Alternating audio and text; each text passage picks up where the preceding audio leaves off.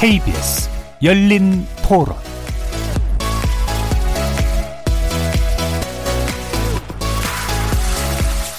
안녕하십니까. KBS 열린 토론 정준희입니다. 불소화 뭐 뭐라고 들은데 그게 없어서 삼성의 이재용 그 사람이 뭐 건너갔다고 지금 일본에 어쨌든 서로 손해 보는 것 같고 좋아지기를 바래야죠. 뭐 아베의 뭐 총선을 염두에 둔 전략이다 이런 얘기가 있지만 차분하게 대응하는 건 맞는데 다소 감정적이더라도 일치된 모습으로 우리의 어떤 이제 입장을 나타내야 될 상황이라고 생각을 해요. 자기 나라 이익을 위해서 그냥 행동을 하는 것 같고 우리나라도 이제 수입을 못하는 거 아니에요. 그걸 통해서 우리가 수출을 해야 되는데 수출도 못하게 되고 이번 기회에 그런 일본에 대한 의존도를 줄여야 되는 거 아닌가요? 일본에서 이야기하는 그 논리가 있을 거라고요. 그런 것들을 잘 파악하고 그 논리에 우리도 논리로 대처해야 되겠죠. 대처를 잘했으면 좋겠는데 너무 국민 감정만 내세워가지고 하는 건 별로 효과적이지 않았기 때문에.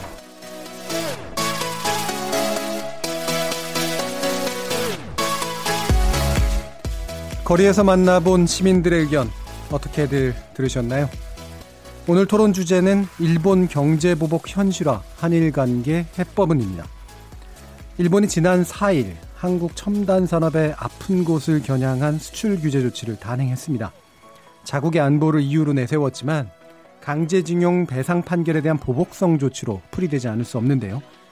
과거사 문제에 통상을 끌어들인 일본의 조치에 대해 일본 내에서도 비난 여론이 없지 않지만 일본은 추가 조치를 예고하는 등 강경한 모습을 보이고 있습니다. 이로써 사상 최악으로 치닫고 있는 한일 관계는 과거사, 국내 정치, 외교, 경제가 얽혀서 점점 더, 더 풀기 어려운 교차, 고차 방정식이 되고 있는데요. 지금 우리에게 필요한 해법이 뭘까요? 오늘 문재인 대통령은 일본에게 더 이상 막다른 길로 가지 말라고 경고하면서 또 외교적 해결 노력에 최선을 다하겠다고 밝히기도 했습니다.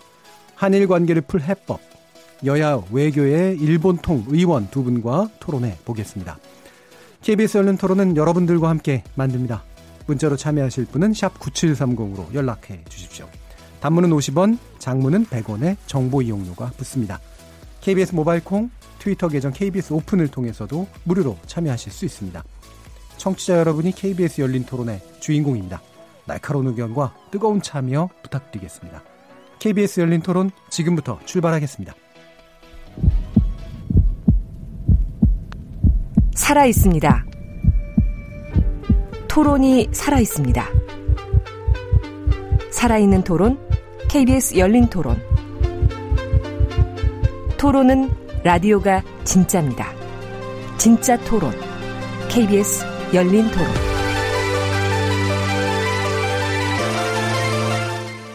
자, 그럼 오늘 토론 함께 해주실 여야 의원 두 분 소개해 드리겠습니다. 먼저 한일 의원 연맹 회장이시고요. 국회 내 대표적 일본 통이라고 어, 알리컬어지고 계시는 분입니다. 강창일 더불어민주당 의원 나오셨습니다. 안녕하세요. 안녕하세요. 강창일입니다. 자 그리고 국회 외교통일위원회 야당 간사를 맡고 계시죠. 김재경 자유한국당 의원도 나오셨습니다. 반갑습니다. 자 여야 사선 의원들 간의 일대일 토론인데요. 사안의 특성인 만큼 당리당략이나 정치적인 수사에 물들지 않은 냉철한 판단 그리고 대안 중심의 무게감 있는 토론 기대하겠습니다. 이 시간은 영상으로도 함께 하실 수 있는데요. 유튜브에 들어가셔서 KBS 일라디오를 검색하시면 지금 바로 저희들이 토론하는 모습 보실 수 있습니다. 팟캐스트로도 들으실 수 있고요. 매일 새벽 1시에 재방송도 됩니다. 자, 이렇게 함께 할 방법까지 안내해 드렸고요. 오늘 토론 주제 일본 경제 보복 현실화 한일 관계 해법은 본격적으로 시작해 보겠습니다. KBS 열린 토론. 네, 보통 저희 열린 토론이 앞에서 이제 쟁점이 되는 것들은 막 이제 많이 얘기하고 뒤에서 이제 좀 마무리 짧게 마무리 짓는 그런 방식으로 진행이 되는데요. 오늘은 좀 대안 얘기가 좀 많이 필요해서 전반부 토론은 아마 하실 말씀이 좀 많으시더라도 사실 위주로 해서 짧게 짧게 이렇게 진행을 하고 후반부에서 대안에 대해서 좀 길게 이야기를 나눠보도록 하겠습니다. 자, 먼저 일본 수출 규제 조치가 나온 지 열흘이 지났고요. 어, 실행은 물론 지난 4일부터 됐습니다만 어, 우리 정부 입장은 이제 국제법 위반이다라는 걸 강조하면서 세계 무역기구 제소 그리고 부품 국산화를 대안으로 지금 언급하고 있는 상태입니다. 어, 우리 정부가 보여준 이 대응 방식에 대해서 일단 평가가 필요할 것 같은데 어떻게 보시는지 적절하다고 보시는지 의견 듣겠습니다. 먼저 강차리 의원님께 부탁드립니다.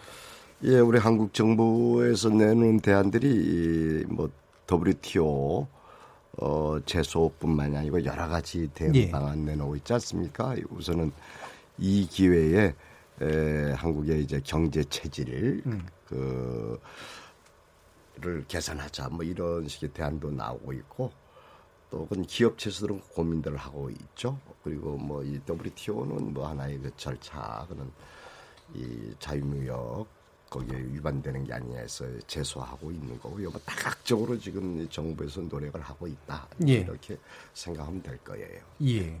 지금 뭐 이를테면 이제 한국이 이번에 사태를 기점으로 일본과의 관계에 있어서 어 주요한 약점으로 지칭됐던 부분들을 좀 개선하는 노력까지 포함해서 다양한 다각적인 대응이 시작되고 있는 것이다라고 보신 것 같고요. 김재경 의원님. 중기 중장기적인 방안에 대해서는 저도 뭐 정부의 예. 방향성이 음, 음, 괜찮다고 보는데 예. 근데 이 문제는 화급하잖아요. 예. 근데 이 단기 처방에 있어서는 음. 처음부터 첫 단추가 잘못 끼워졌다는 지적을 하고 싶어요. 예. 제일 처음에 이제 일본 측에서 상당히 이제 협의를 통해서 해결하자, 그 다음에 중재를 통해서 해결하자 이런 안이 나왔을 때 우리 정부의 기본 입장은 그걸 무시하고 이건 음. 사법적 판단이다. 예. 이렇게 이제 발을 빼면서 심지어 이제 강경화 장관은 일본이 보복하면 가만히 있지 않겠다. 음. 이렇게 이야기를 했었고. 그리고 이제 이 일이 터지고 나서도 홍남기 부총리 같은 경우도 다양한 대응 조치를 마련 중에 있다. 상응하는 조치를 하겠다. 예. 이렇게 갔단 말이에요. 예. 근데 이제 오늘에 와서야 대통령이 이제 30대 기업 총수들 모아놓고 오늘 회의를 했잖아요. 예. 거기서 이제 대통령께서 거의 원점으로 돌아가는 발언을 하셨어요. 외교적 해결을 위해서 최선을 다하고 있다. 예. 그리고 일본 정부도 화답해 주기를 바란다. 예. 이건 이제 기존에 저쪽에서 이제 했던 이야기하고 비슷한 이제 궤를 가는 거거든요. 예. 그래서 이 시급한 시기에 단기 처방은 적절치 못했다. 예. 제가 생각하는 그 방법은요. 예. 이렇게 이제 전쟁처럼 확급한 시기에는 각자가 자기 자리에서 음. 자기가 뭘 해야 되는지 그 역할을 하는 게 중요한 거거든요. 예. 그럼 산업부는 물론 WTO에 제소를 하고 음. 이런 실무, 실무적인 이제 대처를 준비하는 건 당연한 거고. 예. 그리고 이제 외교부는 외교부가 뭐 싸우는 것보다는 외교부는 일단은 부드럽게 가야 되- 되는 거죠. 예. 그죠?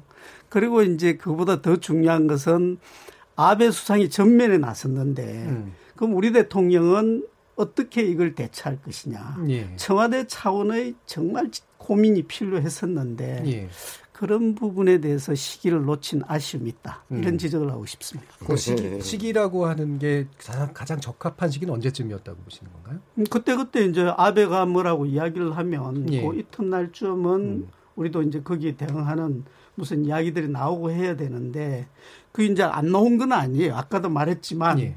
거의 뭐 불에 기름을 붓는 듯한 발언으로 일관하다가 예. 이제 와가지고 이제 사태가 점점 심각해지고 피부로 이제 가까이 다가오니까 음. 대통령께서 이렇게 이제 원점으로 돌아간 듯한 음. 이런 이야기를 해서 오늘부터 이제 새로운 무슨 분위기가 시작되는 건가 하는 뭐 이런 생각마저 들게 한다는 예. 거죠. 그럼 보복 조치가 가시화되기 이전에 됐어야 된다라고 보시는 건가요? 시기가 좀 늦. 예. 알겠습니다. 저기 그 예, 강창일 몇. 가지 있는데 예. 우선은 팩트 문제인데 원점으로 돌아갔다는 얘기는 그잘 말이 안 돼요. 뭐가 원점으로 돌아갔는지 그리고 일일이 일일이 아베 수상이 한마디 한마디에 대응하는 것도 그것도 이 속 좁은 아, 저희 골볼 골불연 산업죠. 단 하나 이제 중재한 문제는 또 다른 부분이에요. 예. 중재한 부분은 에, 이건 기업과 개인과 기업 간의 이 그 민사 소송이었거든요. 그 이런 문제가 어떻게 중재안에 들어갈 있- 수 있겠느냐 이 얘기예요. 그래서 전부터 중재안에 부정적 반응을 보였는데 예. 이제 지난번에 이제 그 6월 그 중순에 발표했지 않습니까? 그 양국 기업이 기업이 중재 아 저기 기금을 출연하는. 어, 객출해서 예. 한다고 하면은 그때 뭐 중재안 얘기는 수용할 수도 검토하겠다. 예. 신중한 검토하겠다 이런 식의 과정에 그대로 일본이 도발적으로 공격적으로 나왔잖아요. 예. 그런데 솔직히 해서 잘 이해가 안 돼요. 저도 뭐 일본 뭐 유학도 했고 뭐 음. 일본의 지인들도 많고 정치들을 만나고 다니는데 이게 도저히 상식적으로 이성적으로 음. 지금 아베 총리가 어떻게 그런 식의 초강경 예. 그 도발적인 공격적인 그 음. 대책을 내놨는지 잘 이해가 안 돼요. 그래서 그 거기서 우리 한국 정부는 아까 늦었다는데 그렇지 않습니다. 한국 정부는 작년부터 늘 이 문제 고민을 해왔어요. 그런데 몇 가지 원칙이 있어요. 이거는 한 국가로서는 원칙을 지켜야죠. 첫째는 two, 일본과는 two track이었다. 예. two track을 이게 역사와 미래, 과거와 미래를 구분해서 two track으로 가자. 이게 정치와 역사 좀 나누어서 예. two track으로 가자. 과거는 과거대로 정리해 나가면서 이 원칙 하나. 다음에 또는 피해자 보호 문제가 예, 있어요. 피해자 국민 중심주의. 보호죠. 예. 이게 피해자 위안 박근혜 대통령 때 그 이명박 아 저기 누구하고 얼렁뚱땅 해가지고 맺은 게 위안부 합의 아닙니까? 예. 할머니를 돈 100억 가지고 그대로 더욱더 욕되게 해버렸거든요. 그래서 예. 아무도 수용 못하고 그때 대통령 후보들이 전부 다가 이거는 파기해야 된다 이런 거였거든요. 국제법적 그 전혀 그저 구속력이 없는 그 내용이에요. 예. 그러니까 우리는 그걸 정리해 나가야죠. 정리해 나가는 것이고 뭐 요즘 잘이 이 양승태 대법원의 사법농단 아닙니까? 예. 이게 대법원 판결이 2012년에 내렸어요. 지금이 아니에요. 이명박 그쵸. 정부 때 예. 2012년 내려서 질질 끌다가 그냥 이 뭐 이 사법 행정권 이용해 가지고 압력들 넣고 해서 지금까지 오다가 지금이야 드러난 거예요. 이게 예. 1, 2년이 벌써 8년 전부터 계속 불거진 건데 우리는 이제 정상화, 정상적인 나라 정상화시키는 과정에서 이런 문제 정리를 하게 되는 거죠. 이게 이런 속에서 이제 피해자 단체도 만나야 되잖아요. 이게 만나서 여러 가지 그 해야 되고 이건 한국과 일본 문제만이 아니에요. 이 예. 강제동원 이저 배보상 문제는 예. 피해자 저 대화하고 그 전에 일본이 작년부터 12월부터 계속 여러 가지 시그널은 보냈어요. 메시지는 보냈거든요. 예. 그래서 아주 한국 정부에서 열심히 준비했어요. 이런 예. 경우 저런 최악의 경우 그런데 단 하나 저도 예상을 못했는데 이렇게 성급하게 이렇게 빨리 이런 식의 경제 전쟁이라고 얘기될 정도의 이런 수준의 것을 내놓을 줄은 우리는 생각 못했어요. 왜 못했는 거 하니까 하나 이유가 있습니다. 에, 아베 정권에서 여러 차례 얘기했죠. 이 강제 그 배상 문제에 대해서 매각 예. 매각 절차에 돌입하면, 돌입하게면은 그때 가서는 좌시하지 않겠다 이런 식의 예. 그몇 차례 그 경고는 있었어요. 예. 아직 매각이 안 됐어요. 앞으로 예. 삼 3, 4개 걸립니다. 그런데 그거 하기 전에 그냥 후딱 이렇게 나온 거예요. 그러니까 도저히 이게 상식적으로 이해가 안 돼요, 지금. 예. 어떤 속내가 뭔지를 모르겠어요, 지금. 음. 좀더이 관찰해 봐야 되겠습니다. 예. 그 김정은 의원님 보시기에는 시기적으로 그 지금 보복 조치가 가셔야 되기 이전에 한국 정부가 어떤 그 조치를 충분한 대응의 시간이 예, 있었죠. 있었다. 우리 강 의원님과는 거잖아요. 예. 견해가 다른 부분인데요. 일단 1월 9일 날 일본 정부에서 공식적인 협의 요청을 우리 정부에 했습니다. 예. 그런데 우리 무대응을 일관했죠. 그리고 이제 5월 20일은 중재위원회 제3국에 설치하자는 제안도 했고요. 그리고 올 1월 달쯤에는 일본 언론에서 이 무역 보복 지금 하고 있는 이 조치에 대해서 우리한테 이 경고 시그널 비슷한 보도들도 있었던 거예요. 그래서 예. 우리 정부도 그 일본 측 흐름을 전혀 몰랐을 리가 없고 예. 우리 기업들도 거기에 대해서 상당히 우려하면서 나름의 그 고민을 해왔던 걸로 예. 그렇게 알고 있습니다. 예, 알겠습니다. 자, 그러면 그, 그 강창일 의원님께서도 이게 이런 아베 총리가 이런 식의 조치를 그 원래 이제 매각 결정도 나오지 않은 상태에서 그러네. 이렇게까지 하리라고는 기대하지 않았던 이제 그런 상태인데 그럼 속내가 뭔, 뭔지 잘 모르겠다라고 이제 네. 얘기는 해주셨습니다만 짐작해 볼 만한 부분들은 뭐가 없을까요? 예를 들면 선거에 유리해서 그럴 거다라든가 이런 예. 식의 관측들이 나오는데 처음에는 저희들도 이제 그렇게 나왔을 때는 아 이거 이번 참여연 선거가 있지 않습니까? 예. 한국 때리게 되면은 인기가 올라가거든요. 그래서 한국 선거용인가라고만 예. 생각해서 참여연 선거 끝나면은 뭔가 이제 또 대화가 될 것이다. 예. 이렇게 생각했는데 최근에 나오는 그냥 반드시 그것만도 아니지 그것만은 않느냐. 예. 그게 왜 그러냐? 그게 역지사지 입장에서 일본 입장에 대해서 이해하려고도 이해가 잘 안 돼요. 음. 그래서 제가 이거 비성적이고 음. 이 상처로 이해가 안 된다는 말씀을 드리는 거거든요. 근데 예. 그래서 이제 1, 2주 좀이 참여 선거 끝난 다음에 어떤 시기 것인지 지금 아베 정권의 속내 이게 일본의 고노따로 외상도 잘 몰랐다는 얘기거든요. 예. 다음에 그 일본의 그 이 한일 의원 연맹, 예. 이란 의원 연맹 있어요. 한일 의원 연맹이 파트너가 있어요. 예. 그 외교 포럼하고는 다른 단체거든요. 그게 일본 측이나 한국 측이나 우리는 한국과 일본이 사이 좋아야 국가 이익이 된다. 이런 차원에서 참 몇십 년 된 저이 의원 단체인데 이게 파트너가 이 사람들을 잘 몰라요. 예. 잘 몰랐어요. 음. 그 사람들 그분들도 곤혹스럽고 예. 일본 정가도 예, 음. 일본 정가도 곤혹스러운 거예요. 음. 저희들도 곤혹스러워. 그러니까 아베 총리와 그 측근의 몇몇 우경화된 강경파 정치인 몇몇 사람 주도해서 부탁 발표한 게 아닌가. 음. 뭐 이런 식의 느낌을 갖는데 조금 더 살펴봐야 되겠어요. 이게 예. 진짜 한국하고 적대적 관계로 갈 것인지 예. 이 이른바 이것을 이, 이 정도로 해서 이제 경제 전쟁, 무역 전쟁 차원으로 그냥 갈 것인지 이거는 좀더 음. 근데 한국 정부는 단단하게 이거는 믿어 주셔야 되는 게 한국 정부는 작년 말부터 시작해서 쭉 이런 경우 이런 경우 이런 경우 이런 변수 쭉 해서 준비는 많이 해왔다. 예. 예, 해와서 이제 하나 둘씩 대응치 나오고 있다 이렇게 예, 생각하고 예. 있습니다. 김재경 의원님 어떻게 보시나요? 음. 어쨌든 일본이 이런 조치에 대한 그 배경은 뭐 여러 가지 참여 선거 단기적으로는 아마 그런 효과도 분명히 있을 겁니다. 음, 그런데 예. 그 일본 여론은 더 나빠졌다는 게 이제 보도가 되고 있잖아요. 그렇죠. 그래서 별로 뭐 효과는 없는 걸로 밝혀졌고 예. 그리고 이제 일본이 이 제시하고 있는 여러 가지 이제 방법들 이건 이제 단기적으로는 어쨌든 일본 자유무역의 질서를 해치고 WTO에도 이제 반하는 걸로 음. 아마 국제사회에도 그렇게 그 공감대가 있는 것 같아요. 예. 근데 이제 이게 자꾸 길어지게 되면은 이제 법적인 분쟁 절차로 가게 될 것이고 예. 국제 여론전이 이제 펼쳐지지 않겠어요. 그렇게 되었을 때는 어 우리로서는 참 불행한 일이지만 한일 청구권 협정 그 조항 1965년. 음, 예. 그래. 그 거기서 비롯되었고 그다음에 이제 일본 측에서는 그 조항에 근거해서 협의 요청이라든지 중재위원회 설치라든지 예. 이런 걸 이제 법 절차에 따라 자기들은 제안을 한 바 있다. 뭐 이런 식으로 이제 자기들 그 명분을 정당하겠죠. 예. 그래서 장기적으로 갈 경우에 대한 이제 명분 쌓기를 하고 있는 걸로 봐서는 음. 일본이 그렇게 간단하게 참여 예. 선거 끝나고 나서 뭐 이걸 이 태도를 돌변해 가지고 뭐 화해하자 이렇게 음. 나올 것 같지는 않고요. 예. 근데 이제 가장 고민스러운 부분 중에 하나가 어쨌든 지금 현재 우리가 한미일 삼각 공조가 안보든 경제든 굉장히 의미가 있는 거 아니겠어요? 예. 이 삼국에 다 의미가 있는 건데.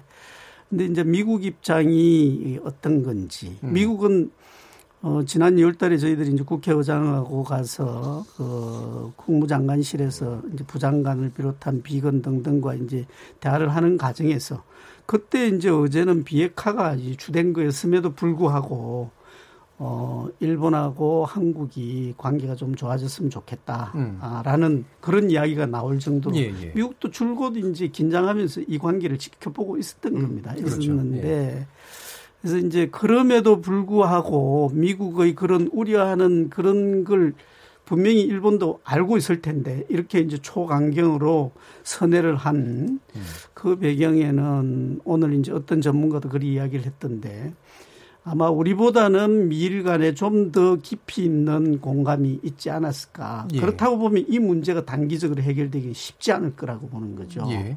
그렇게 되면 강한 사람과 약한 사람이 싸우게 되면 약점은 서로가 너무 잘 알고 있는 거거든요. 예. 일본과 미국은. 이게 제가 이제 어- 어- 그제 이런 비유를 했는데 세상에서 소송 중에서 제일 무서운 소송이 이혼 소송입니다. 서로의 상대를 너무나 잘 음. 잘 알고 있는 아니까. 사람끼리 이기기 위해서 예. 상대의 약점을 공격하는 거잖아요. 만약 일본과 우리가 싸우게 되면 이제 경제 전쟁에서 그런 거거든요. 이번에 예. 세 가지를 딱 정확하게 집었지 않습니까? 예. 그러니까 서로가 서로의 약점을 너무 잘 알고 있는 거예요. 음. 이런 싸움에 있어서는 절대로 시간이 갈수록 약자가 불리한 겁니다. 예. 근데 이제 우리는 일본이 뭐 옆 동네고 옛날에 역사적으로 우리가 이제 피해를 입은 그런 게 있기 때문에 일본은 우습게 알지만 현실적으로는 일본은 경제 순위가 3위거든요. GDP 우리는 순위요? 예. 10위가 넘어갑니다. 예. 그래서 상당한 격차가 있기 때문에 이게 절대로 장기적으로 가서는 우리가 불리하다. 예. 그래서 이제 뭐 일, 그 일본 측의 그 뭐 속내가 뭔지는 저도 정확하게 짚을 수는 없어요. 예. 그렇지만 이게 길게 가서는 우리한테 피해가 더 크다. 예. 그러니까 짐작컨대 이제 미일 간의 뭔가 묵인, 즉 미국의 묵인이 있지 않았으면 이렇게 안 했을 것 같고 그럴 경우에만은 길어질 것이기 때문에 길어지면 이제 우리의 입장에서 굉장히 좀 안 좋아진다라는 이제 네. 그런 말씀이신데요. 그러니까 이- 예. 이렇게 강창 의원님. 저 두 개로 나눠서 얘기합시다. 예. 예. 예, 한국이 컸어요. 예. 옛날에 예, 예전보다. 옛날 50, 60년대, 70년 경제 종속 예. 경제라고 그랬죠. 그런데 이제는 협업 분업 체제예요. 예. 단나 일본이 경제력이 크고 우리보다 이, 참 이, 경제적으로 대국이기 때문에 우리가 좀 더 손해 보는데 예. 일본 경제로서 결코 좋지 않습니다. 그렇겠죠. 예. 예, 그래서 에, 일본도 손해고 누가 손해를 덜 더 보느냐 이 음. 그런 게임이에요 이게. 우리는 둘 다 이익 보는 장사를 하자 이건데 거기는 누가 손해 더 보느냐 이런 식으로 나오면 안 되는 것이고 우리가 예. 좀더 손해 볼 수가 있어요. 예. 그러니까 이것을 우리는 전화위복 기회를 삼아야 되는 이런 하나 에, 문제가 있고요. 너무 이저이 어리광 부렸다고 할까 그 일본의 그냥 국가 간의 관계 어떻게 될지 모르는데 그 기업들도 좀 문제가 있다고 봐요. 예. 왜 수입 그 전부 100% 거기에서 소재를 구입하는 꼴로 만들었느냐. 단기 이익이 있으니까 예, 그렇겠죠. 예. 그래서 이제는 그런 체질 개선, 경제 체질 개선하는 기회로 삼아야 된다 이렇게 생각을 하고 있고요. 예. 다음에 미국 문제는 이렇게 생각합니다. 음. 이 그전에 트럼프 정부 이전에는 미국이 엄청나게 이 한일 관계에 개입을 했어요. 예.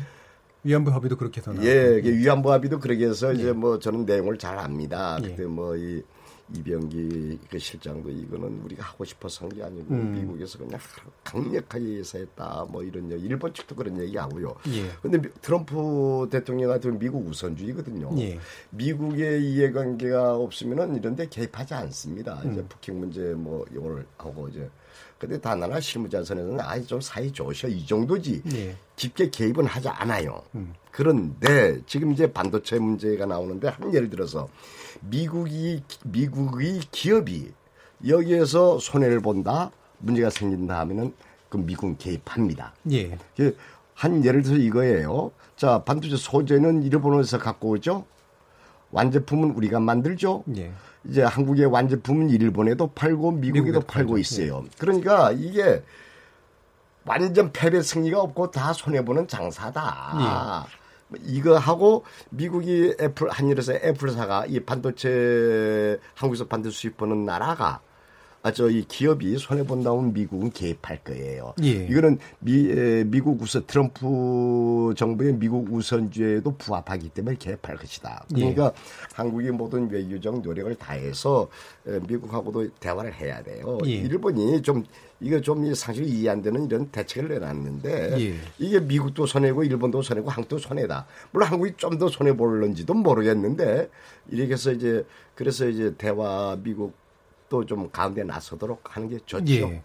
그래서 지금 그 일본이 얘기하고 있는 게 그러니까 한국을 화이트리스트에서 제외하겠다라는 얘기를 하는 이유가 어 이런 살인 가스까지 이제 우, 살인 가스까지 이제 운운하면서 한국으로 수출되고 있는 소재가 결과적으로는 이제 대량 학살 상살 살상 무기에 활용될 수 있는 방식으로 또 북한에 유출될 수 있다 라고 하면서 이제 북한 문제를 가지고 왔고 근데 이제 비슷한 시기에 이제 미국 같은 경우 물론 동일한 얘기는 아닙니다만 한국이 이제 미국과의 대북 제재 공조를 잘 유지하고 있다라고 하는 이제 얘기가 나와서 이 일본이 이것을 끌어들이고 있는 이유가 좀 말이 된다고 생각을 하시는지 뭐 김재경 의원님 어, 그렇게까지는 생각을 하지 않습니다. 예. 근데 이제 우선 우리가 경제적인 이 선입관계를 잠깐 좀 분석을 해보면 예. 우리나라도 굉장히 경, 제와 기술이 많이 발전했어요. 예. 우리가 제조업 수출은 세계에서 6등을 근한 7, 8년 하고 있습니다. 근데 부품 소재만 떼어서 우리가 수출 순위를 매기면 그것 역시 세계 6등이에요. 예. 그러면 우리도 원천 기술 굉장히 이제 강해졌다는 이야기거든요. 예. 예. 그럼에도 불구하고 대일 무역 적자가 그 지난 이제 그 수교 이후부터 작년까지 54년 동안 이 700조가 넘어가고 지속적인 네, 적자였습니다. 작년만 해도 27조입니다. 예. 근데 1년에 우리가 무역 흑자를 갖다 110조 정도 내는 나라인데 일본에는 20조 적자를 볼 정도로 예. 역시 그래도 이제 밉지만 어쩔 수 없는 이게 현실인 거예요. 예. 그래서 이 원천 기술이 우리가 일본에 이제 이 기대고 있는 이런 상황에서 장기적으로는 아까도 투자해가지고 뭐 대안을 마련하고 하는 건 당연히 해야 될 거지만 지금 이제 급한 불은 지금 발등에 떨어져 있는 거고요. 예. 그리고 이제 아까 미국 이야기 이제 나왔는데 북한 문제까지 여기에다가 끌어들이는 것은 제가 보기에는 아베 총리나 일본 정부에서 거기에 대한 무슨 명확한 증거를 내놓을지 모르겠는데 그러니까요. 예. 저는 뭐 좀 성급했다. 예, 그리고 이제 어 자기들이 그걸 내놓지 않으면서 이렇게 한다는 것 자체가 우리 국민들 감정을 너무나 이제 자극하는 부분인데 예. 그건 뭐 일본 측에 대해서 저는 뭐 강한 비난을 음. 하고 싶은 입장이고 예. 그리고 이제 미국과 일본의 공조는 우리가 이제 북한에다가 뭐 제재 위반을 했다는 그런 것 때문에 그 공조가 있는 게 아니잖아요. 예. 기본적으로는 미국하고 일본하고 우리의 그 공조 체제였던 거죠. 예. 그리고 이제 미국은 여전히 중국과의 관계가 있기 때문에 네. 우리나라뿐만 아니라 일본도 의식을 해야 되고 그리고 이제 그 삼각축 중에 두 나라가 이렇게 사이가 나쁘게 오래 가기를 원하지는 않는 겁니다. 그렇겠죠. 분명히. 예. 그래서 그거는 제재 문제와는 상관없이 예. 미국 입장도 답답하고 음. 빨리 풀리기를 정말 바라겠죠. 근데 예. 저는 어느 시점인가 이걸 뭐 공개적으로 할지 음. 아니면 수면 아래에서 할지 모르겠지만 음. 미국이 분명히 이게 잘 안 풀리면 나서 줘야 되고 나설 거다라고 예상은 합니다. 예. 그럼 지금 이제 어, 그 일본이 어, 정말 이해가 안 되는 행동을 계속 하면서 추가 조치까지 이제 예고가 된 측면도 있는데 어, 일단 18일까지 기한을 잡았잖아요. 그리고 그 이후에 이제 제대로 진행이 안 되면 추가적인 조치로 나설 거라고 예상되고 있는데 어떤 것들이 추가 조치 카드로 그러니까 있을까요? 이제 그 백색. 국가 거기서 제외한다 뭐 예. 그러니까 이게 자기네는 이제 수출 국내용이다 국내에서 수출 문제에서 정비하고 있다 이런 차원으로 얘기하는데. 예. 지금 아베 총리가 이런 게 앞뒤가 잘 맞지 않는 부분이 참 많아요. 그러니까 말도 계속 바뀌고 있고요. 네. 예, 처음에 뭐 경제 보복이라고 했다. 아, 이번 강제 동원 피해자 문제에 대한 그 사법 판단에 대한 한국이 반응이 없기 때문에 이렇게 했다. 이런 식으로. 얘기하다가 예. 아, 최근에는 뭐 한국에 만든 반도체가 예. 북한에 뭐이 군사용으로 활용돼서 이제 나가고 있다. 예. 전혀 근거 없거든요. 근거를 대면은 예. 그래서 왜 이렇게 좌충우돌하지? 왜 이렇게 그냥 앞뒤가 안 맞는 얘기를 하지? 그러니까 지금 일본의 여론이 아주 안 좋습니다. 그이 근거라고 된 게 이제 조원진 의원이 요구한 자료를 보니까 그런 위험이 있다, 가능성이 있다라고 조선일보에 보도된 걸 근거로 또 상관 인용을 아, 그러더라고요. 그래요? 예, 예. 그, 저지금 그런데, 어, 그래서 그런 식으로 이제 변명, 일본에서 이제 뭐 아사히신문 사설이면 경쟁에도 이거 안 된다. 뭐 이런 예. 식으로 나오고 있지 않습니까? 대부분 아주 극우화된 그 언론 빼놓고는 대부분 비판적이에요. 예. 이게 둘 다가 싸우면 둘다 망한다. 음. 공멸한다. 뭐 이런 얘기 비판이 많이 있거든요. 그러니까 아마 이런 식으로 이제 그이 군사용으로 이제 반도체가 사용되지 않느냐 북한의 군사용으로 뭐 예. 이런 식으로 자기 변명하는 거니 그러니까 지금 소- 솔직히 얘기해서 종잡지 못하겠어요. 예, 예. 이 앞뒤가 잘 안 맞아요. 지금 하는 제재 얘기가. 예 제재 위반에 대해서는 저도 강 의원님과 전적으로 견해를 같이 하는데요. 예, 예. 이럴 이럴 가능성은 있어요. 혹시 우리가 이제 뭐 기업이라든지 국가 차원이 아닌 그런 차원에서 무슨 뭐 그 흔히 이제 저이 일부 언론에서 외국발로 보도한 뭐 석탄이라든지 유류 한적이라든지 이런 게 있었을지는 모르지만 대한민국 정부가 국제 공조와 한미일 이 그 안보 체제가 있는 이 이 상황 아래서 북한의 제재를 갖다가 이렇게 풀 이유가 없잖아요. 예. 그래서 그거는 일본이 내가 보기에는 왜 저렇게 이게 감, 감정적으로 저렇게 수상이라는 분이 예, 예. 이야기를 했을까? 여기에 대한 의문은 저도 여전히 가지고 있는 거예요. 그래서 예, 이제 잘합니다. 우리 이 시민단체나 전문가들이 빨리 뭔가 근거를 좀 제시해야 될 거다. 음. 그렇지 않으면 일본이 이 국제사회 여론에서도 상당히 공궁에 몰릴 우리가 있다. 예, 이런 지적을 지금 일본 하고 있거든요. 그렇죠. 예. 그래서 우리는 그 점을 지금 이제 강하게 이야기해야 돼요. 오늘 예. 이제 대통령께서도 어 30, 그 아까 이제 말씀드렸듯이 이 외교적 해결을 위해서 최- 최선을 다하고 있다고 하시면서도 이 정치적 목적 이야기를 하고 아무런 근거 없이 대북 제재와 연결시키는 발언 예. 이건 결코 바람직하지 않다고 강하게 예, 예. 이 못을 박았거든요. 음. 이, 이렇게 이제 가야 되는 겁니다. 이 부분. 예, 알겠습니다. 그이 예. 대통령님께서 그 얘기하는 건 저는 아베 총리는 그냥 뭐이저 앞뒤가 잘 안 맞는 얘기를 하는데 예. 우리 그 아까 왜 한국 대통령은 그냥 금방금방 대응하지 않느냐는데 이 대통령으로서 되게 절제된 언어를 사용하면서 발을 되게 삼가하고 있죠. 예. 저는 일국의 수장은 그렇게 해야 된다고 생각해요. 예. 그런데 오히려 상대가 그냥 뭐 잘 이해 안 되는 말을 팍팍팍 던져놓으니까 오히려 우리가 당황스럽다는 예, 얘기죠. 예. 네. 지나치게 또 여당 의원님이시라고. 정부 여당을 옹호하시는 발언인데 그 부분은 동의할 수 예, 없습니다. 아까 김정일 의원님 같은 경우 뭐 산업부가 할 일이 따로 있고 외교부가 할 일이 있고 청와대가 할 각자가 일이 따로 있다. 제자리에서 예. 자기 역할을 적게 하는 게 중요합니다. 예, 지금 알겠습니다. 전쟁인데. 일본의 수출 규제 조치로 시작된 경제 보복, 지금 우리에게 필요한 해법은 뭘지, 어, 최악의 관계로 치닫고 있는 지금 한일 관계 국면을 해결할 방안, 후반부 토론을 좀 더 심도 깊게 토론해 보겠습니다. 여러분께서는 KBS 열린 토론과 함께하고 계십니다.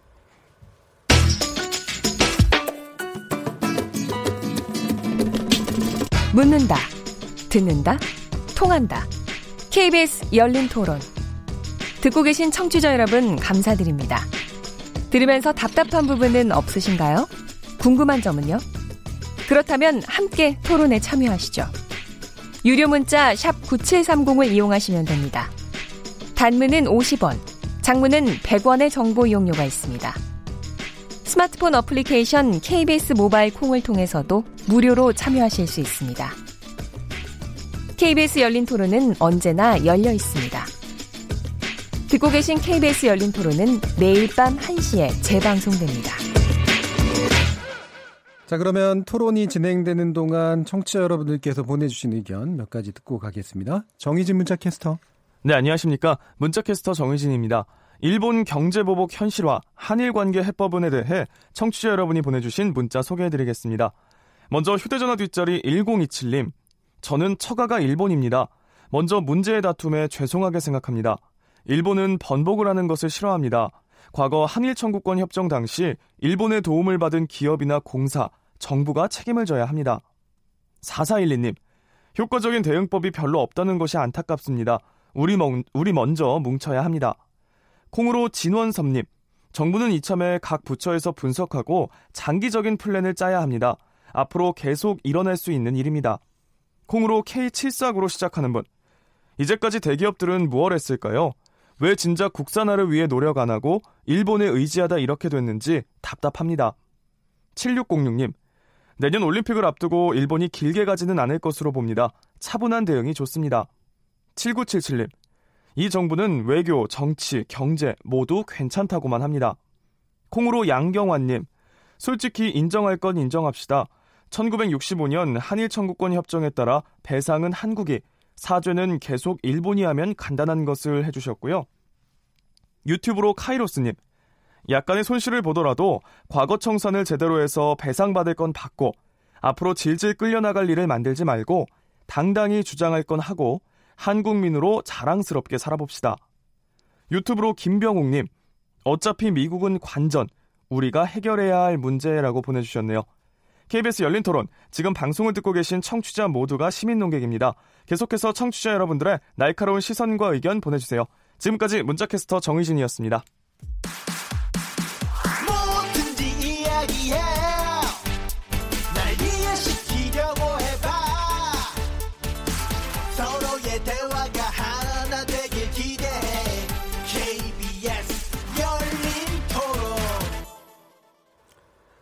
자, 그러면 KBS 열린 토론, 일본 경제보복 현실화 한일관계 해법은이라는 주제로 여야 중진 의원의 1대1 토론 진행하고 있는데요. 어, 김재경 자유한국당 의원, 강창일 더불어민주당 의원 두 분의 토론 모습 영상으로도 함께 하실 수 있습니다. 유튜브에 들어가셔서 KBS 일라우디오를 검색하시면 지금 바로 저희들이 토론하는 모습 보실 수 있습니다. 후반부 토론 시작하겠습니다. 어, 아까 전반부에서 사실은 드렸어야 될 질문인데 지금 후반부에서는 요거 간단히 짚고 이제 그 대안 관련된 토론을 하려고 하는데요. 어, 일각에서는 또 이런 식의 얘기도 합니다. 그러니까 아베 총리가 문재인 대통령에 대한 개인적 불호에다가 개인적 불호 예, 그러니까 호감, 호감이 없다라는 거죠. 이번에 이제 G20 정상회의도 나타났듯이. 그래서 아예 이번 정부하고는 협상할 생각이 없고 정부가 교체되길 바라고 있다. 그러면서 이 정부가 교체되길 바라서 한국 내 분열을 꾀하고 있다. 뭐 이런 식의 이제 얘기가 나오는데 이 부분은 김재경 의원님께 여쭤봐야겠어요. 이게 더 유리한 건가요? 오늘 언론에 이제 그런 예. 음, 억책이 있던데요. 저는 예. 전혀 가능성 없는 시나리오다. 그리고 예. 일본이 정말 그런 생각을 했다면 그건 어리석기 짝이 없기 때문에 예. 일본 정도의 국가 능력이 있는 나라라면 그런 판단을 하진 않았을 것 같고요. 예. 그래서 이건 뭐, 저, 물론 제 생각이긴 합니다 만 우리가 그런 너무 감정적인 억제기에 휘둘릴 건 아닌 것 같고 예.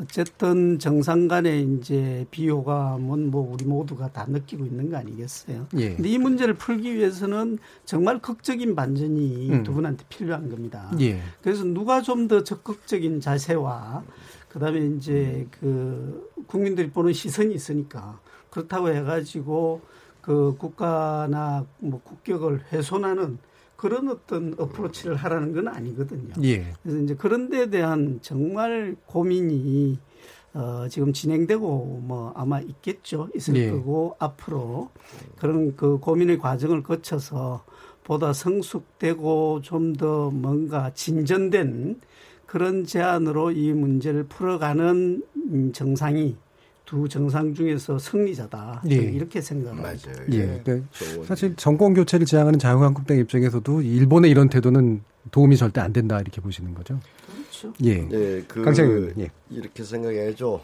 글쎄 정치라는 게 그 뭐 호불호가 있을 수 있죠. 예. 뭐 정치는 사람들끼리 만나서 그런데 에, 양국의 총리다 뭐 대통령이다 하면은 그 이전에 국가 이익을 먼저 생각을 해야죠. 예. 예, 아베 총리도 일본 국가, 일본 경제에 뭐가 도움이 될지를 고민해야 될 것이고, 에, 우리 대통령도 그렇게 해야죠. 국가 이익을 생각해야 되는데, 개인적으로 불신, 뭐 오해가 있을 수 있어요. 예, 예. 그런 것들은 좀 풀어나가자 이거죠. 혹이나 그 개인적인 감정적 차원에서 이런 것들이 나왔다면은 좀 이 오해를 풀고 신뢰관을 구축하는 게 좋지 않느냐. 예. 이번에 저는 G20 할 때 그걸 기대를 했어요. 예. 양국 정상이 탁 만나서 그냥 이, 자, 이 다음에 구체적인 것은 나중에 풀기로 하고 우리 실리권 회복하자 해서 탁 정상회담 하고 예. 뭐 구체적인 문제는 우리 실무자들끼리 막히게 이렇게 하기로 원했는데 손님으로 모셔놓고 그냥 그렇게 홀대를 해버렸잖아요. 예. 약간 우리 동방예지국 동양사회에서 저 결례라 결례다 저는 그렇게 생각을 했어요. 예. 뭐 그다음에 뭐 트럼프 한국 오는 바람에 이제 그런 거 지나서 그렇고요. 그래서 이뭐이 우리가 국가의 차원에서 얘기를 해야지 호불호 이런 차원에서 어 얘기하면 안 되고 혹이나 예. 오해들이 있으면 풀어나가자 뭐 이런 차원에서 저희들 할 역할은 해야죠. 예. 그 다음에 아까 뭐 이사 그렇지 않습니다. 저는 이 한일 일본 문제 관한하는 여야당이 없다고 생각합니다. 예. 김재경 의원님도 계시고 여야당이 없어요. 예. 우리가 옛날 당했던 그 역사가 있기 때문에 일본 문제 관한하는 전부 한 목소리다. 음. 그래서 이번에 나경원 원내대표도 뭐이 경력. 예. 외교 강화하자 뭐 이렇게 해서 빠른 시일 이제 그런 것들이 이제 가시화될 걸로 국회 정도 적극 나서고 있어가지고 예. 여야가 다 해서 이제 일본의 그 정계 여러 사람들 만나서 좀 잘 대화해보자 뭐 이런 식의 분위기에서 그 아까 뭐 분열을 꾀한다 뭐 그는 안 통합니다. 우리는 예. 역사 경험이 있기 때문에 예 그럴 수가 있죠. 이- 이들 이제 침략해 들어오는 사람은 divide and rule이라고 하죠. 예, 이 예. 분열시켜서 그 틈새로 들어오는데 한국은 그렇게 만만하지 않습니다. 뭐 예. 여야 관계없이 그렇습니다. 예. 예, 되게 뭐 훈훈한 말씀이었습니다. 자, 근데 정부가 아까 잠깐 얘기가 나왔습니다만 일단은 이제 세계무역기구, 그러니까 WTO의 제소를 언급했고요.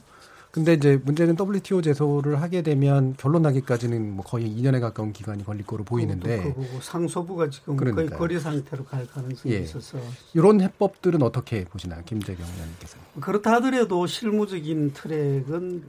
절차를 밟아가야죠. 예. 그게 이제 그 산업부나 이제 실무부처에서 해야 될 일이고요. 예. 그리고 이제 또 한편으로는 이 문제는 결국은 이제 싸우든 대화로 풀든 둘 중에 하나 아니겠습니까? 예. 근데 이제 싸우지 않고 이기는 자가 진정한 최고의 성자인 것. 분명하거든요. 예.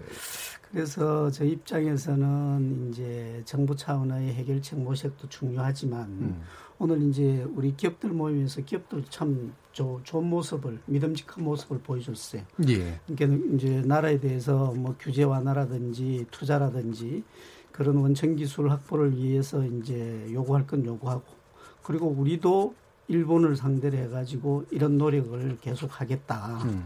그리고 설득하겠다. 이런 이제 자기들 역할도 분명히 이야기를 해줬거든요. 예. 중요한 저는 그 축이라고 보고요. 음. 그리고 이제 국제적으로는 아까도 뭐 거듭 반복되는 이야기지만 미국의 역할에 대해서 예. 우리 그걸 어떻게 이제 활용을 해야 될 것인지 음. 분명히 굉장한 고민을 가지고 그 거기서 또 한- 하나의 답을 이제 구해 가야 되는 거고요. 예. 어, 뭐, 이런 저런 이제 각자가 이 세밀한 노력들을 하나 하나 음. 해 나가야 되는 거죠. WTO는 저는 실효성 여부를 떠나 가지고 해야 됩니다. 우리가 이제 반드시 밟아가야 되는 다른 트랙에서의 이 일이다.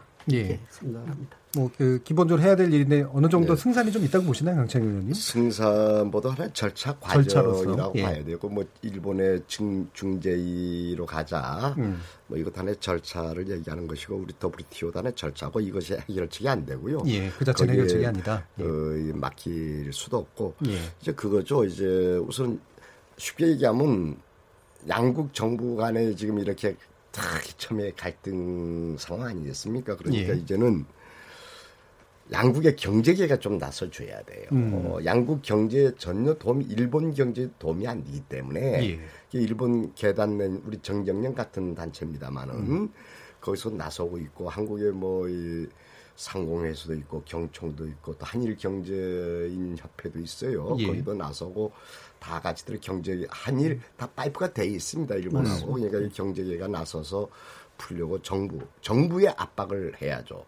갈등을 치닫고 있기 때문에 음. 그리고 이제 저희들은 국회 아닙니까 입법부 예. 아니겠습니까? 이제 국회는 국회대로 나서서 이 풀어나가는 노력을 해야 돼요. 음. 이게 그래서 이제 경제계 그리고 국회 그리고 이제 정부 양국 정부에 좀 압- 압박을 해야죠.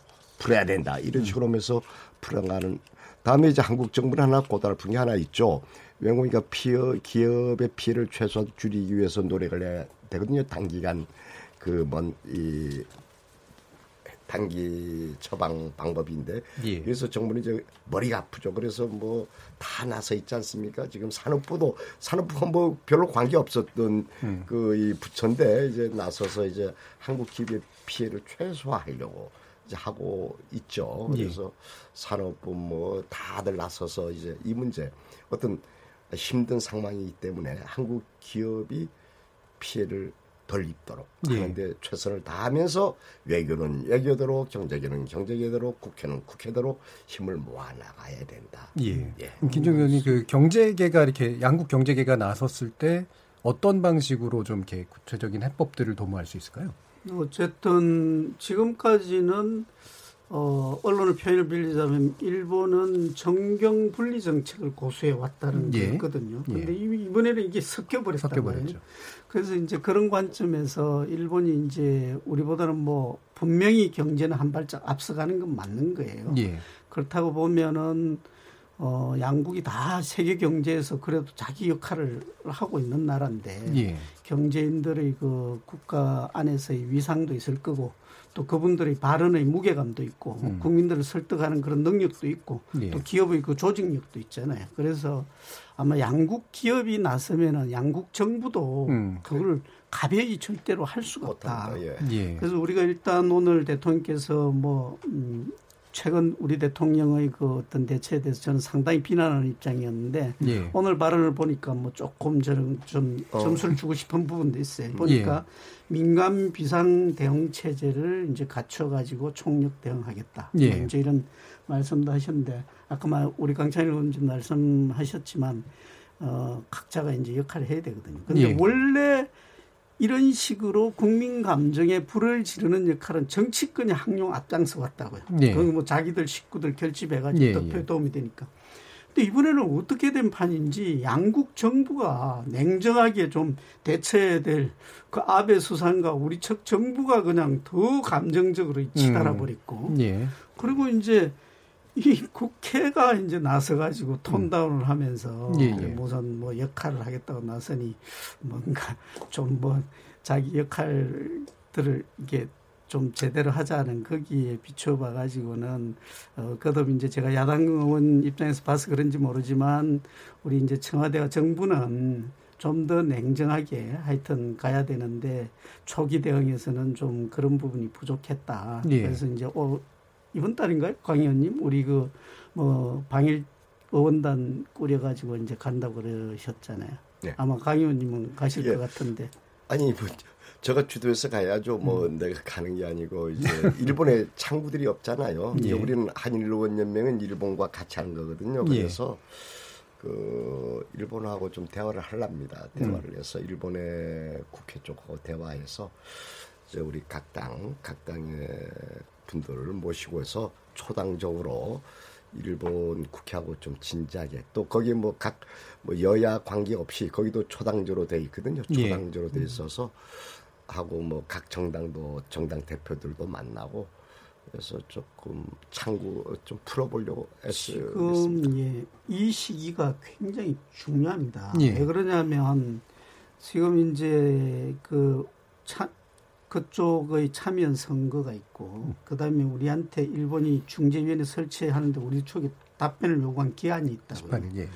그리고 이제 8월 15일 되면 어떤 형태로든 우리 정부의 이제 대일본 메시지가 나갈 거 아니에요. 예. 그리고 이제 8월 말 되면 군 1년 단위로 이제 이게 갱신이 되는 어, 서로 간의 군사 정보 보호 협정 이 연장 시한이 또 목전에 있고 예. 그리고 이제 8월 말이 되면 소위 아까 우리 강 의원님이 그 계속 걱정하셨던 white 뭐. 국가인가 예, 예. 그 list에서.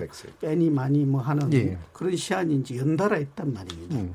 그래서 이게 이제 물이 건너가고 나면 이걸 원점 돌리기 상당히 어려워요. 예. 그래서 지금은 어떤 식으로든 우리가 돌파구를 마련하기 위한 음. 그야말로 뭐 총력적인 노력이 필요하고 정치권의 초당적인 음.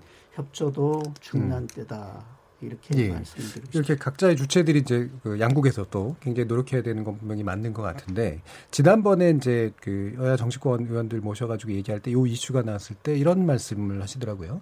그러니까 기본적으로 의회가 나서는 거는 이제 원칙적으로 맞는데 사실은 풀어야 되는 건 정부가 풀어야 되기 때문에 그죠. 의회 역할이라고 하는 것은 사실 상징적인 역할이다 이런 예, 얘기가 예. 있더라고요. 아, 강창희 의원님. 상징적인 게 아니고 예. 지금 정부가 꼭꼭 막혀 있으니 지금 뭐 외교부 일본 외무성도 뭐 버- 별로 대화가 안 되는 것 같고 예. 꼭꼭 막혀 있으니 이제 국회라도 나서야죠. 이 정치인들이 나서야죠. 음. 그래서 오해가 있으면 풀고 그래서 신뢰관계 회복 또 거기는 뭐 그러니까 이제 늘뭐 대화가 상대가 있는 거 아닙니까? 저는 늘 얘기하는 게 역지사지 입장에서 생각을 하자. 이게 뭐 아베 정권 나빠 나빠만 가지고는 대화가 안 되니까 왜 아베 정권은 이렇게 분석을 해봐야죠. 왜 저렇게 나오는지 하는 것도 생각해보면서 어, 우리는 왜 이렇게 돼 왔는지 왜 이렇게까지 왔는지 이런 것을 쭉 설명해서 대화를 하게 되면은 그리고 일본의 그 이란 의원연맹은 이 다, 한국도 다 건물들이지만 일본도 다 개파의 수장들이거든요. 그리고 한일 관계가 좋아지기를 원하는 분들이죠. 그리고 일본 같은 경우는 이제 이분들을 통하지 않으면 이 접촉할 수가 없어요. 정치 쪽으로.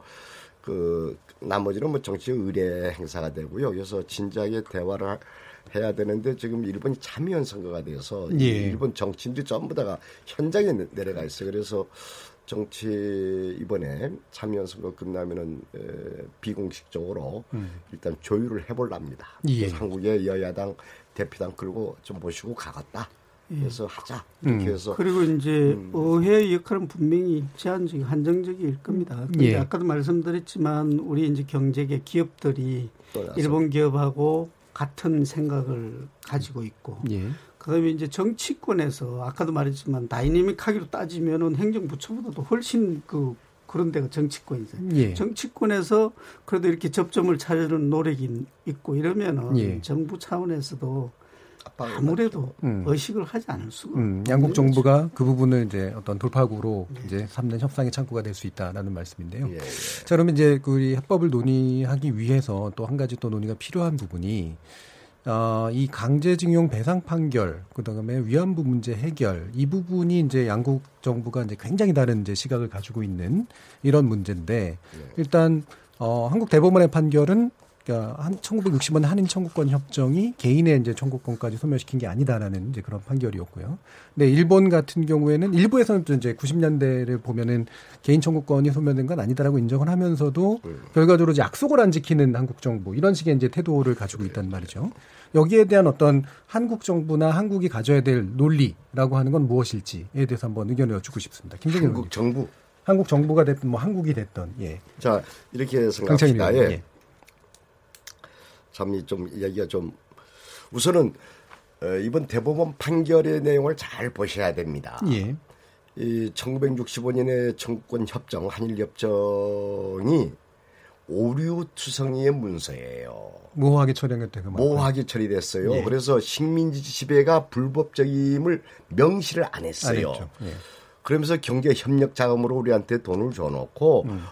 개인과 국가 간의 모든 청구는 다 끝났다. 이렇게 앞뒤가 맞지 않아요. 네. 오류성인 문장이에요.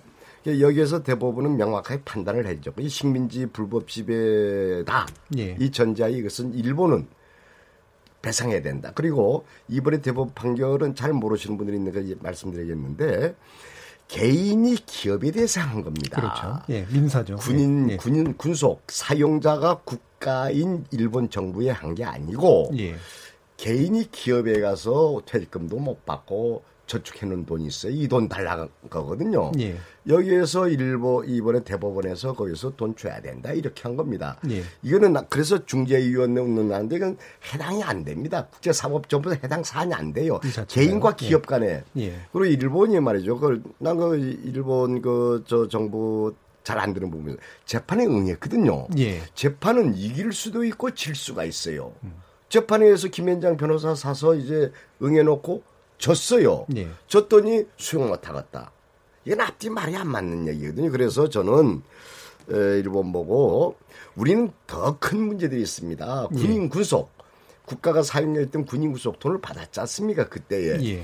14만에서 23만으로 추정되는 군인 군속들이 있는데 이분들을 우린 구제해 줘야 돼요. 예. 그 이른바 뭐 제가 어디서 해가지고 이른바 강창 해법이라고 하는데 저는 배상 음. 일본 기업 배상하라 해야 된다. 단단한 명분이 문제가 된다면 명분은 협상 과정에서 많이 바꿀 수도 있겠죠. 명분 예. 사유 줄 수도 있어요. 예.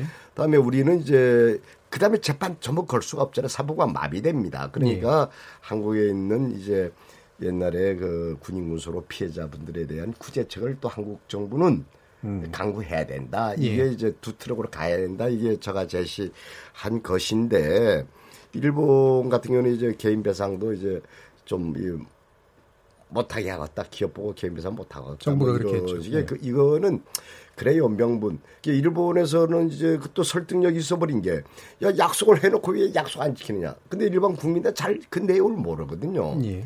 그러니까 뭐 언론에 나는 거는 그냥 이 피상적인 것만 나와 놓으니까 우리가 약속 안 지키는 대한민국처럼 돼버린 거예요. 실제는 그게 아니에요. 예. 일본 정부가 정, 일본 국민이 정확히 알아야 되는데 그런 게 좀 부족한 거예요. 예, 예. 김정일 의원님. 이게 이제 국민 정서와 맞닿아 있는 부분에 대해서 참으로 말씀드리기가 굉장히 좀 고민되는 부분이 있어요. 예. 그러니까 이제 어 일부 이제 에서는 틀을 이제 탁 잡아놓고 이 판결에 대해서 뭔가 약간 그, 그 의문시하는 이런 발언을 하면 완전히 친일주의자, 뭐 예. 그 뭡니까 토착 왜곡 뭐 이런 식의 비난을 퍼부어 예. 가기 때문에 예. 어, 뭔가 이제 합리적인 이야기를 하기도 참으로 조심스러운데 예. 근데 현실은 이제 우리가 현실인 거거든요. 예. 그래서 어, 장단기적으로 저는 이제 좀 우리가 대처를 달리 해야 된다. 음. 우선은 이제 이 경제 보복 이거는 어떤 식으로든지 이게 풀려고 음. 어, 그 총력을 다해서 노력을 해야 되고 예. 그게 이제 풀리고 난 뒤에 여전히 이제 남아 있는 위안부 문제라든지 그다음에 이제 그 징용 배상 문제는 따지고 보면 이게 이제 일본 최고 재판소의 판결 같으면 우리가 뭐 일- 일을 살 것도 없잖아. 예. 일본에서 바로 집행해 버리면 되는 거고. 예. 근데 우리 대법원의 판결이고 그러다 보니까 일본에 가서는 또 집행도 못 하고 일본 기업이 한국에 가지고 있는 그렇죠. 재산에 대해서 집행을. 하고 예. 그래서 이제 이런 이 것들이 있다는 것은 어찌 됐든 음, 뭔가 이제 국제법이라는 게 있잖아요. 예. 양국 간의 법이 다를 때는 그래서 이제 거기에 대한 그 절차나 뭐 공론화 과정을 분명히 이제 거쳤을 때 일본에 가서도 이게 이제 효력을 발휘할 수 있는 건데 예. 그건 역시 이제 대화가 필요하고 프로세스가 필요할 수밖에 없는 거거든요. 예. 그래서 이, 이런 데 대해서 어, 우리는 우리대로 이제 정부도 수차 이야기를 했지만은 이게 명분이 있었던 거예요. 예. 뭐 상권 분립이 명확한 민주주의 국가에서 예. 행정부처가 어떻게 법원의 판결에 대해서 이래라 저래라 할 수 있냐. 예. 그 법대로 집행하는 거다라고 예. 이제 이야기를 할 수밖에 없- 없는 예. 우리 이제 행정부처의 입장도 한편으로는 이해는 되지만 음.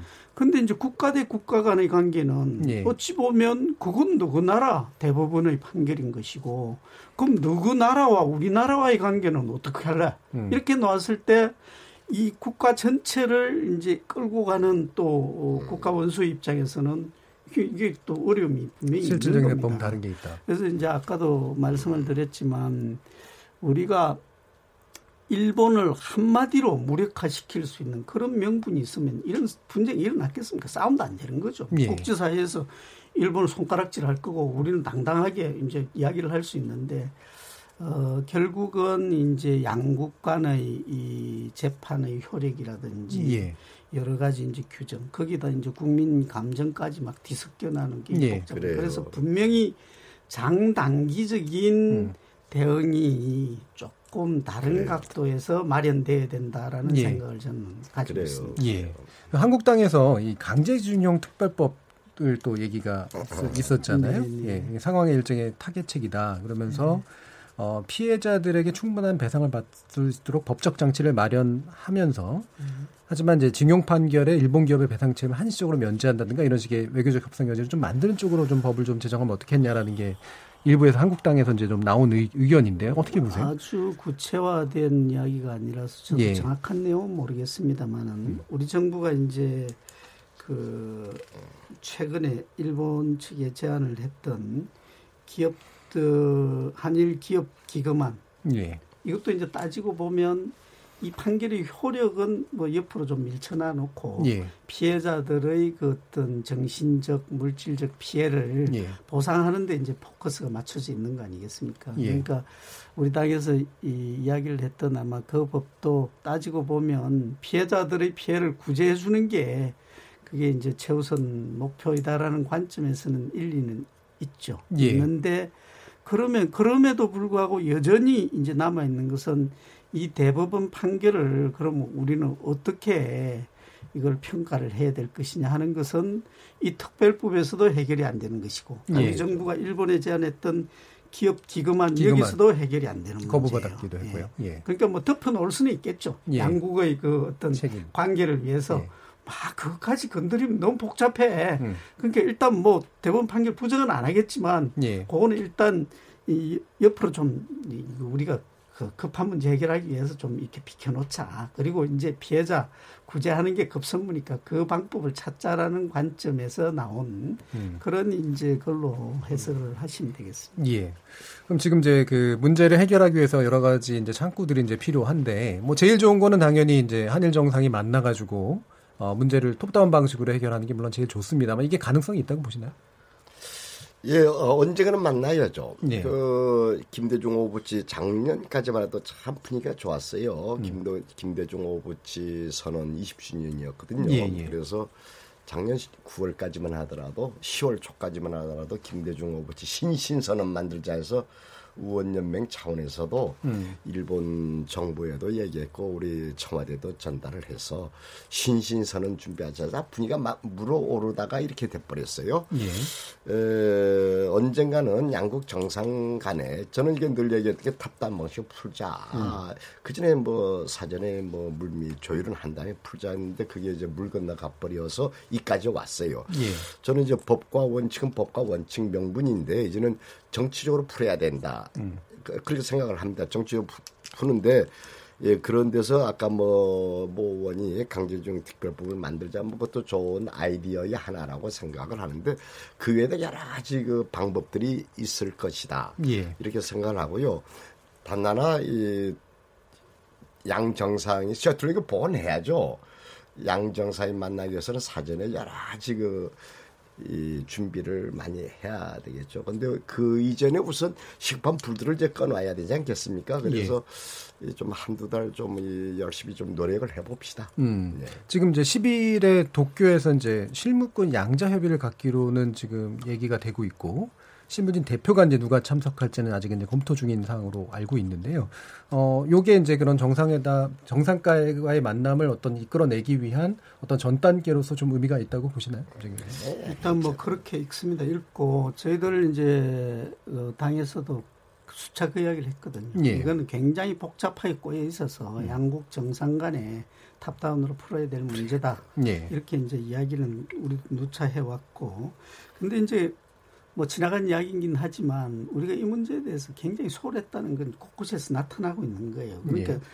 이 이제 그 외국 우리 한국 대사관의 업무의 두 축은 정무와 경제입니다. 음. 근데 정무공사는 있는데 경제공사가 이게 공석이 뭐 작년부터 꽤 오래 이 자리가 비어 있었어요. 쪽이요? 대사관 예. 경제공사 자리가. 음. 그래서 이 채널 자체도 이제 가동을 제대로 못했다라는 이런 아쉬운 점이 있고 그리고 이제 아까도 말씀을 드렸지만 대통령 오늘 우리 대통령께서 하신 말씀에 보면은 약간의 그이 대일 관계에 대한 완화된 표현이 좀 있습니다. 예. 있으니까 이게 또 하나의 그 시그널이 될 수 있고 10일 그 회담에도 좋은 그런 영향을 줄 수도 있다고 보고 음. 그건 그거지만 한일 간이 거리상으로도 가깝지만 실제로 한 라인들이 여러 군데에 이제 있는 거거든요. 예. 어, 그 중에 한 분이 이제 오늘 우리 네, 강창일 의원님 같은, 의원님이신데 예. 누군 또 이런 이야기도 했어요. 총리가 많으냐. 음. 총리가 또 주변에서 이야기하는 대일 관계에 있어서는 어, 일본토로 예. 많이 알려진 아, 분이에요. 이낙연 총리. 예. 그런데 이낙연의 그 모습이나 존재가 이 장면에서 왜 없느냐라는 예. 이야기들도 하고 있는 있죠. 겁니다. 음. 등등등.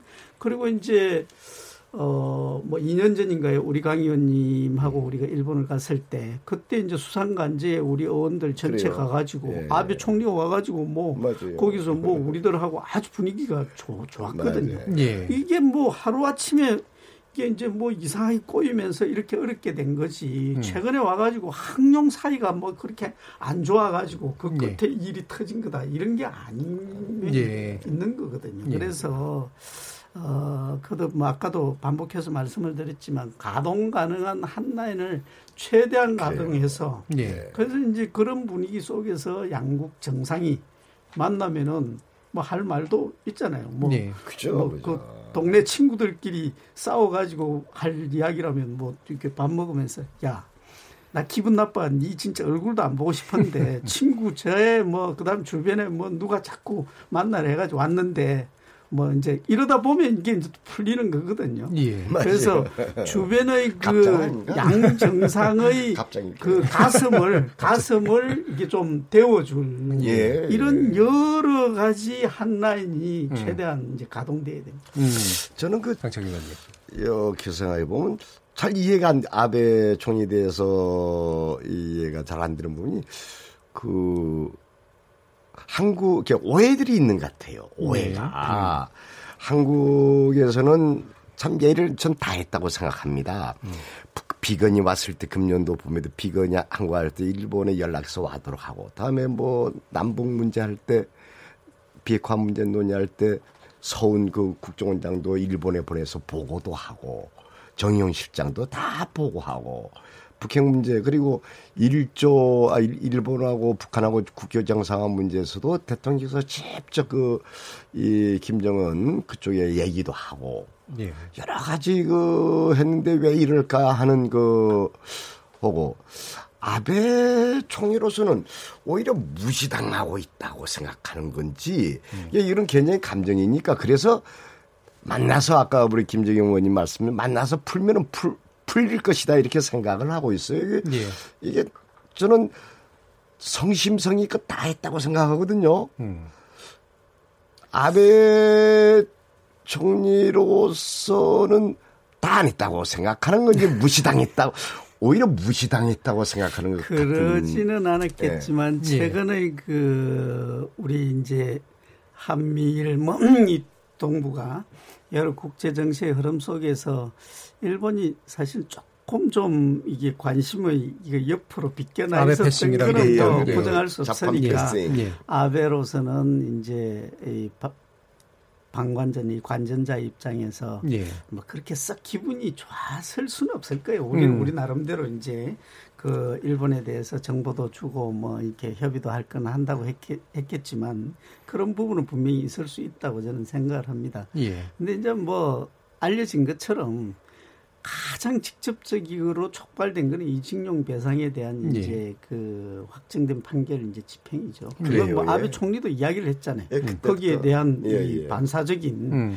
이게 이제 조치다라고 이야기를 했으니까 그건 예. 뭐 우리가 부정할 수가 없는 겁니다. 그래서 어쨌든 이, 이 저는 이제 가장 쉬운 해결책 중에 하나는 이 연결고리만 끊어버리면 될 것 같아요. 그래요. 이 그래요. 판결은 판결대로, 예. 경제는 경제대로 이렇게 풀자고 곧 딱 자르면 되는데 결결 해결하자. 일본이 그게 예. 이제 그것 때문에 시작된 건데 예. 그걸 끊어가지고 그럼 요거 먼저 해결하고 그 판결은 뭐 뒤에 천천히 우리 대화로 풀어볼까 예.